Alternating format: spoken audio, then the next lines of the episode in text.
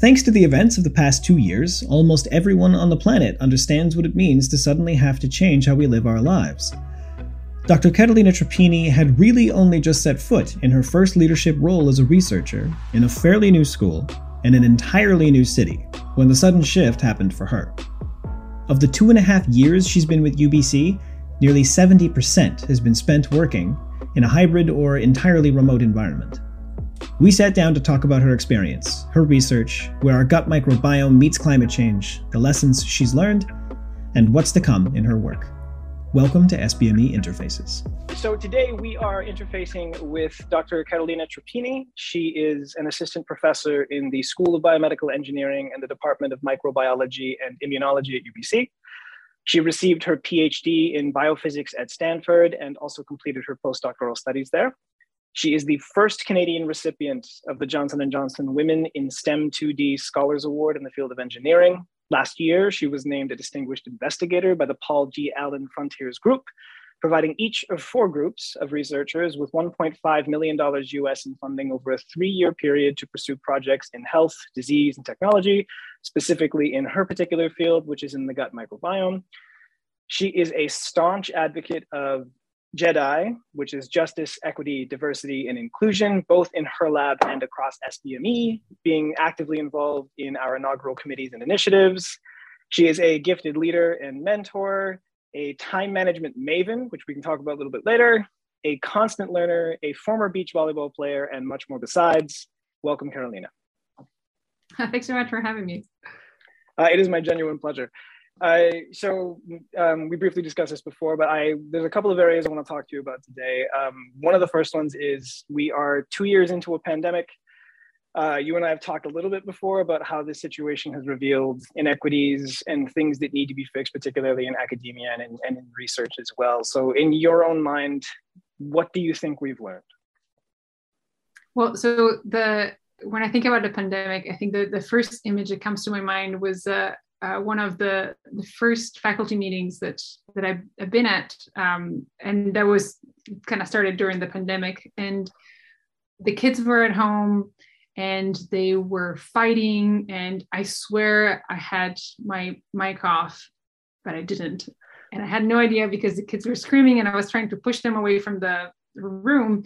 And by the time that I got back, um, my mic had been silenced, and everyone had written we can hear you screaming and that was one of the situations you know when you kind of want to dig yourself and fortunately on zoom you can just turn your video off and, uh, and then you're in the hall by yourself uh, but you know the I, I'm, I'm super privileged, right? Like, you know, I, I have I have a space where I can where I can be and be productive at work um, while being uh, uh, during the pandemic and that's not true for everyone. Uh, the pandemic i think has been this extremely stressful time and and I, I i think there have been lessons that have been learned but i i wish there had been more. Um, mm. in the sense that i think there's a lot of opportunities that almost got started you know like this whole hybrid thing.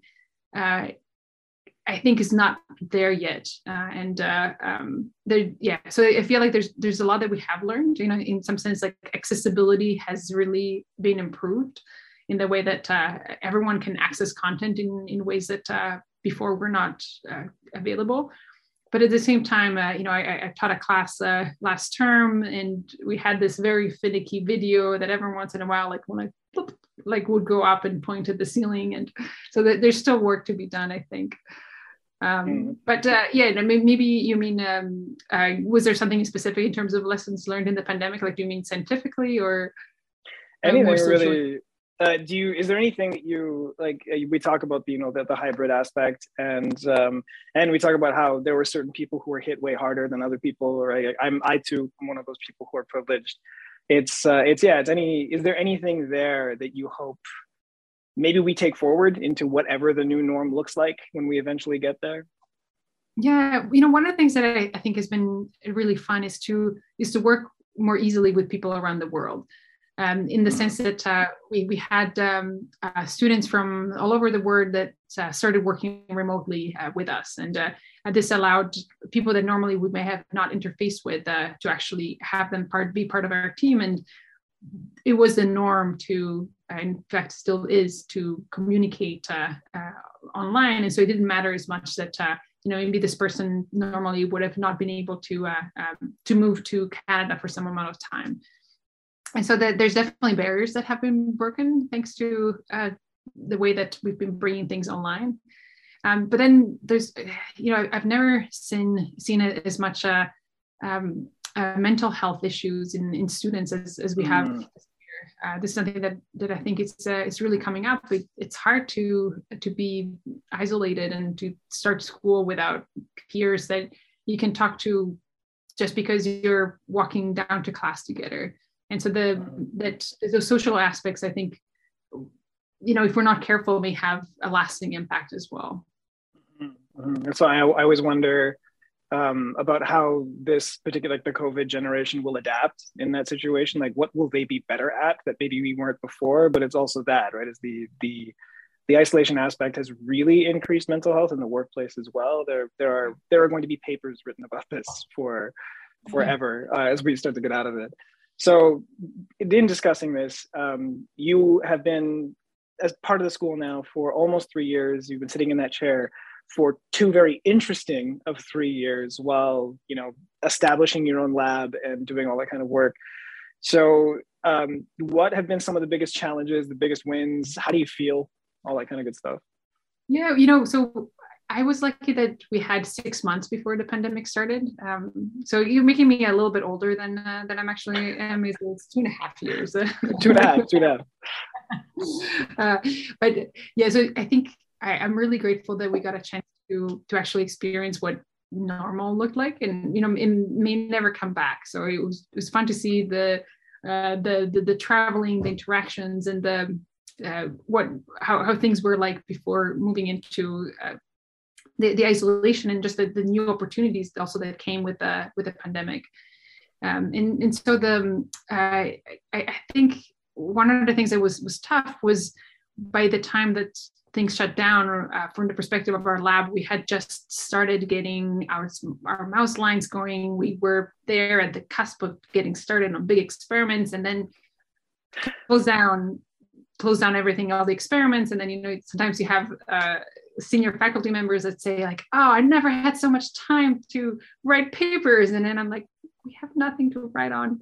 We're so you know uh, and and you know and so but um, the, the thing that I'm, I'm super grateful about is that uh, uh, our group has been extremely resilient. Um, you know, people have learned very different skills to analyze different data sets and um, and you know and, and you really see the the courage and the, the stamina and the, the resilience of um, of people kind of coming together and um, you know uh, we're we're now starting to to write papers and it's kind of amazing that these papers are entirely coming from from a period of pandemic and it, i think this is really a reflection of uh, how how how how good people have been at uh, staying focused and at staying connected and and kind of making sure that you know we can still be be, be productive and so I, I feel I, I, feel extremely fortunate. You know the in the past even in the past uh, uh, week of you know giving a couple of talks and kind of you know sometimes you, you hear yourself talking and you're kind of like wow this stuff is really awesome. And so it's uh that's that's pretty fun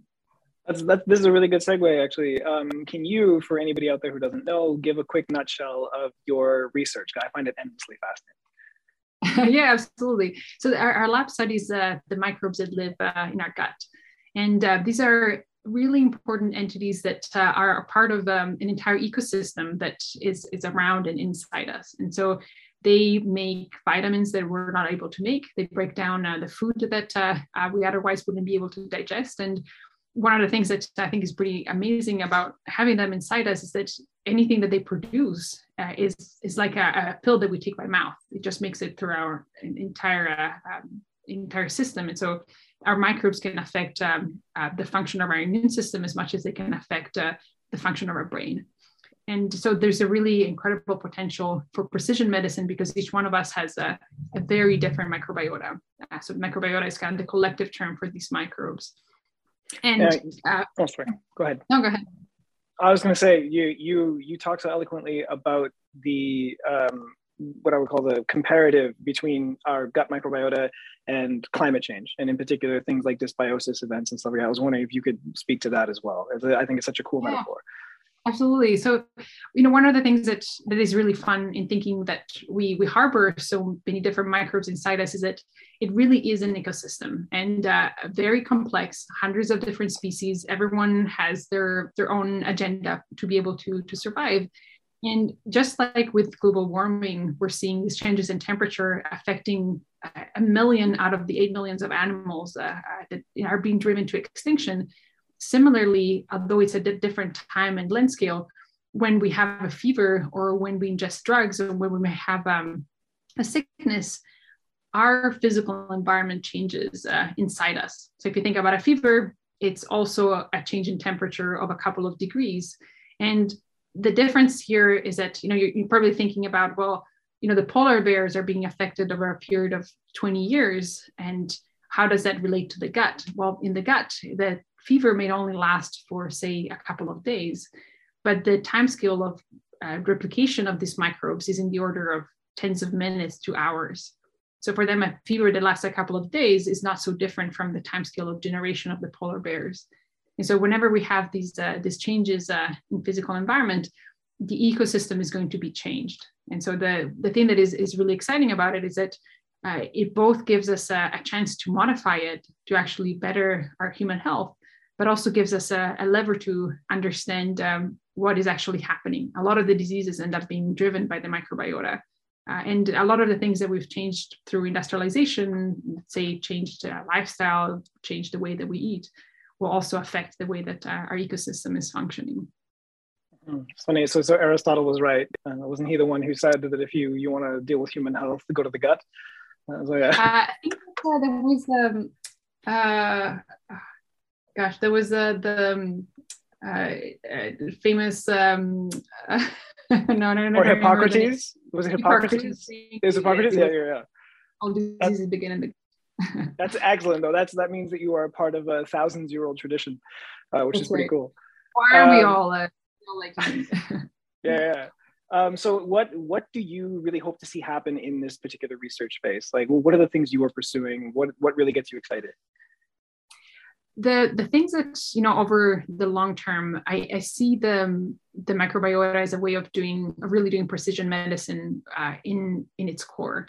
So uh, 10 years ago there was a lot of excitement around uh, our understanding of um, even 20 years ago now of the the human genome and how that might affect the way that we do medicine with the idea that everyone is different and everyone has different genes and so everyone might need a different type of medical treatment that is personalized to themselves. The challenge, though, is that we, for important ethical reasons and also for practical reasons, we, we can't change human genomes. Our microbiota is, is been called our second genome, and it's much more malleable than our own genome. It also doesn't have all the ethical implications. Uh, there, there are of course some, but it's it's very different. If you change your microbiota, uh, you're you're not changing your your own genome. And so there, because it's so malleable uh, and because it has so many different functions. So when we look at the number of genes uh, that are present in our microbes, there's about 150 times more than the ones in our own human genome. Even though there's so little, together as a community, they have capabilities that we just can't even imagine. And, and so being able to actually know a person's microbiota, uh, if they have a disease, we may be able to supply them with different microbes that will secrete drugs to ameliorate their disease at the right time. These microbes are extremely sophisticated in the way that they sense their environment. And so being able to, uh, to tackle medicine and, and, uh, and really leverage the, uh, their importance to our health uh, as well as their, their flexibility to adapt to different uh, environments is, a, is both a challenge because it's a very complex system, but I think is a, has an incredible upside. Absolutely. Wow. Um, and so that's been, as you are a leader in this space, let's kick over to leadership then too. Uh, so um, you and I have had plenty of conversations about leadership, and uh, I love learning from you. Um, and what I thank you.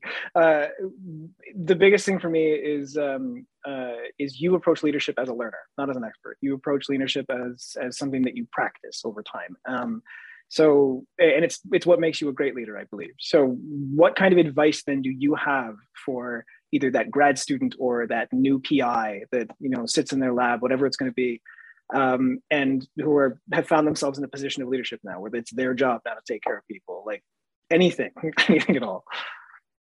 Oh, you got that. That's a great question, and I I think I think in some sense that, as you were saying, we learn leadership all the time, and so I don't think that in some sense you have to wait to to be a PI or, or a senior graduate student to to take on leadership. Is that you know sometimes it's the it's the small actions that uh, that really have have an impact, and really leadership is is kind of a matter of uh, are you able to to take something in your hands to to to change things or to improve uh, to improve systems to improve methods? You know even at the at the small scale of someone saying like I will take care of uh, uh, ordering food for for the lab. That is still taking leadership, even though it's on on the scale of, of something that is local. Uh, and the, you know one of the things that that I think it's sometimes uh, hard to know is is where do you want to have impact?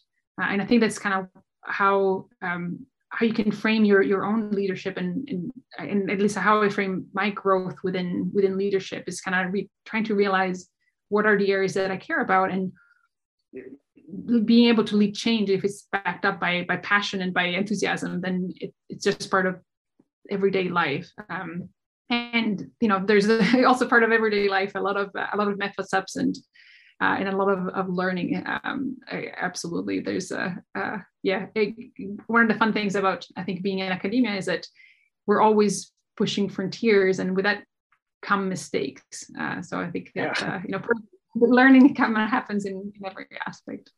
You talk about that about the, the, the hard work of trying to find out what it is you actually want to impact what it is you want to be passionate about what is it that you want to be passionate about and impact?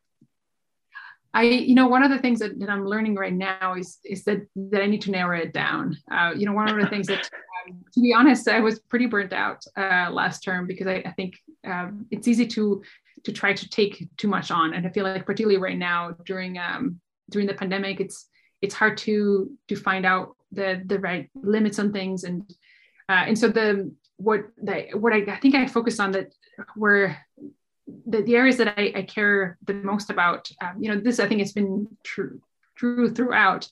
Um, but people are are what motivate me. Um, you know like I'm, I'm in science because I uh, I love working with people. Um, I think that um, I, I, love seeing people grow uh, into scientists, and uh, and the the science is kind of like the intellectually stimulating part, like the puzzles that we're trying to solve.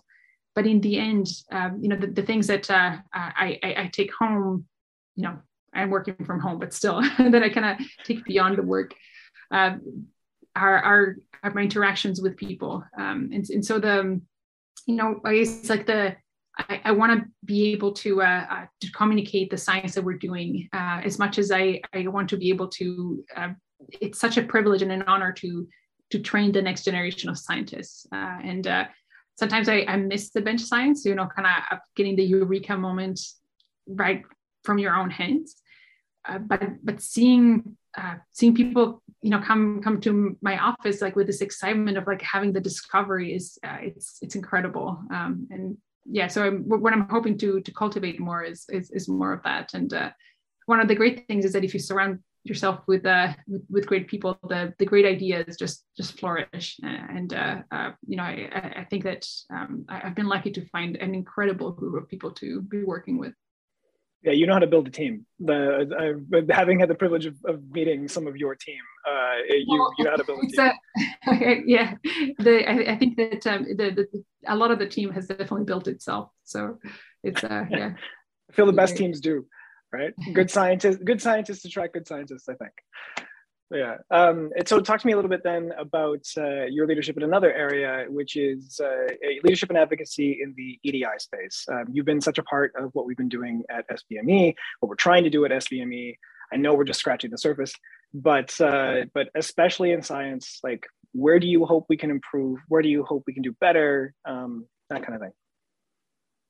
Yeah, the you know I, I, think one of the things that has been kind of fascinating um, that happened at the same time of uh, um, of the pandemic is like this kind of realization of, of how much work we uh, we have to do in the in the realm of uh, um, equity, diversity, and inclusion. And you know I, I would add justice uh, because somehow yes. it's a bit of a of a different thing too, right? That uh, we have to to to make right by uh, by so many communities that that, that have been uh, uh, mistreated, uh, that have not been able to have a voice, and um, and that we need to amend uh, these these mistakes and make sure that as we move forward in science, that um, everyone feels welcome, heard, and supported.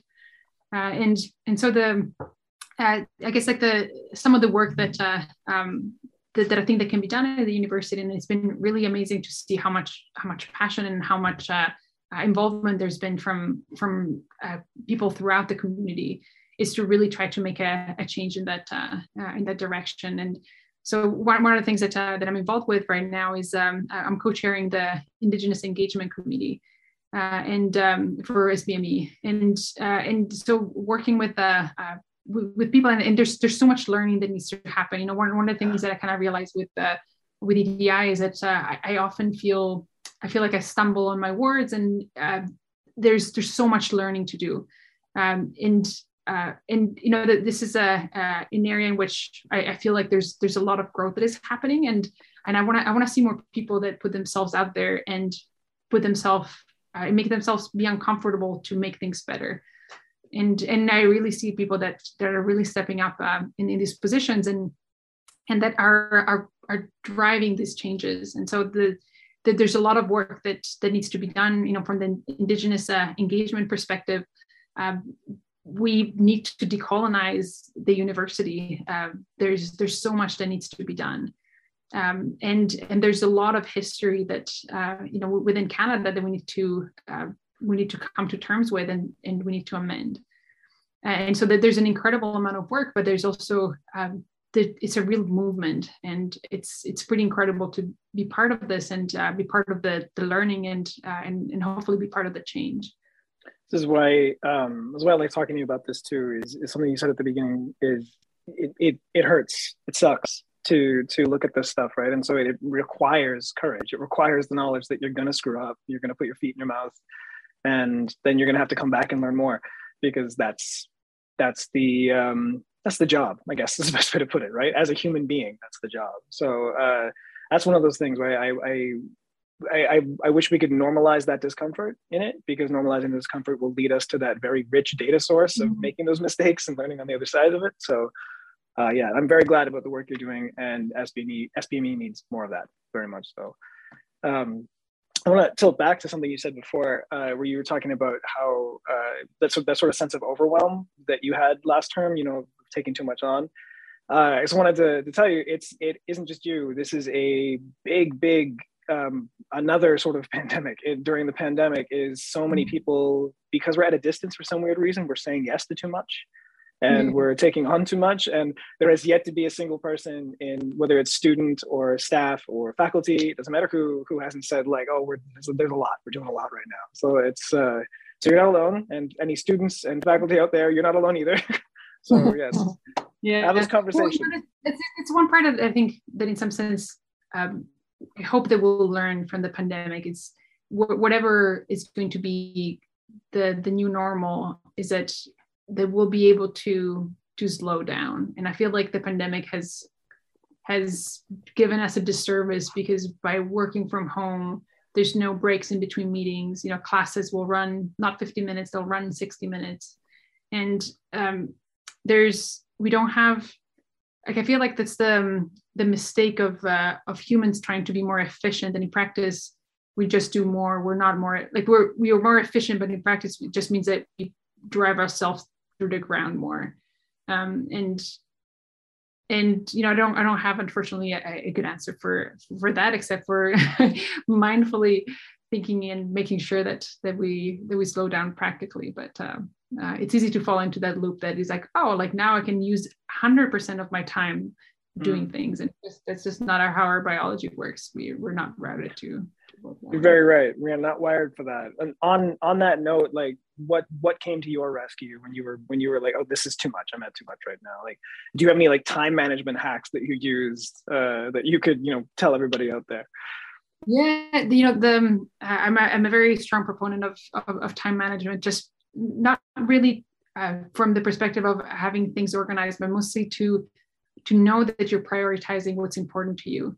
If you don't make your own prioritizations, someone else will do it for you. Um, there's just so much stuff to do that someone else will impose their view of how things should go on uh, on you. And uh, so, if you prioritize what you want to do and then you make sure that it happens, you're you're making your schedule and you're managing your own time such that you can actually achieve what's important to you.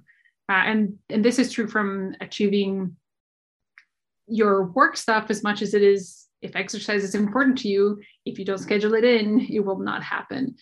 Uh, and, and so the, you know, kind of making sure that we protect our time for things that are important to us is a, you know, particularly right now, one of the few ways in which you can ensure that your time doesn't, it doesn't get stolen away. Absolutely. Um, this will probably be connected uh, then to this next question here. If you could tell your 20 year old self anything, give that give that young Carolina Tropini uh, advice, what would it be?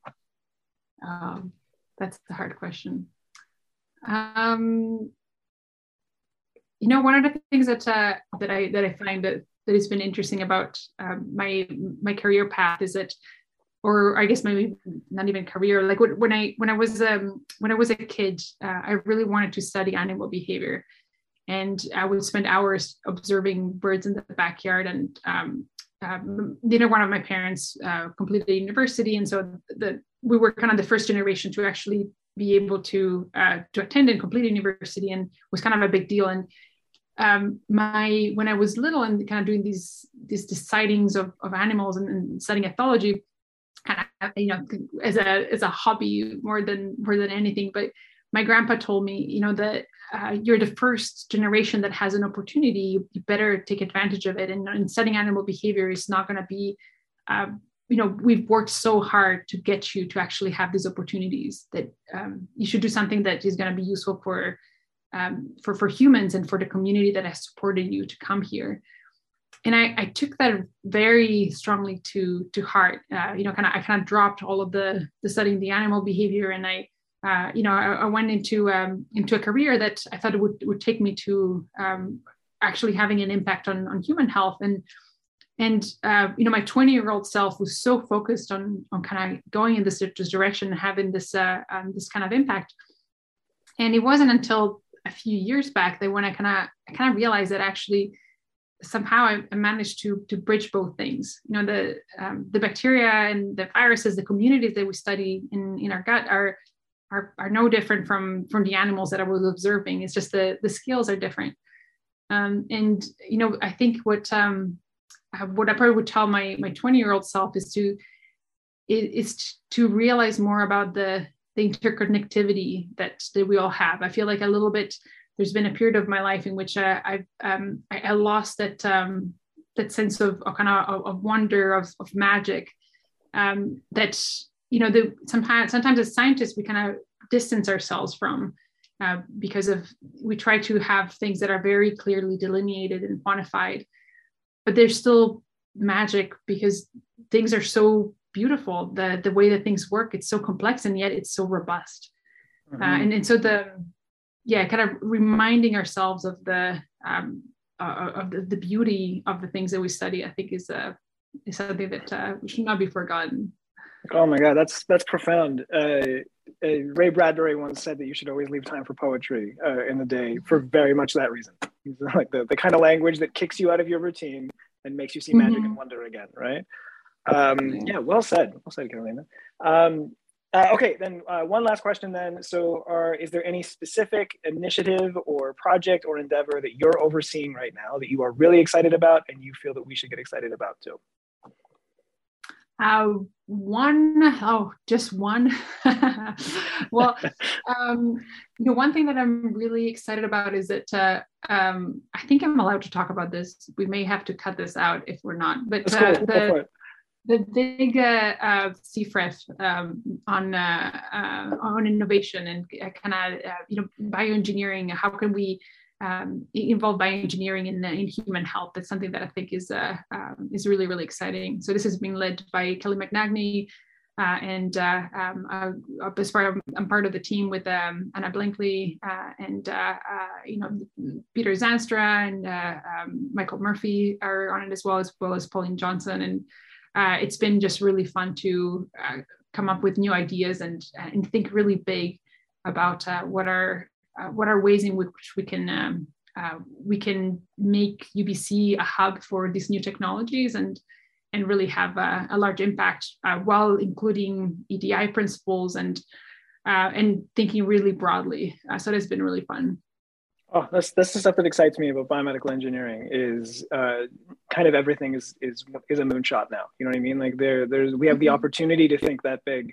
We have the we have the opportunity to go far afield and try things we've never tried before. Um, this is uh, it's very exciting. Anyway, um, thank you so much for your time, Carolina. Um, I am always uh, in awe of you, and I love learning from you. And uh, I can't wait to see what you do next. Thank you so much.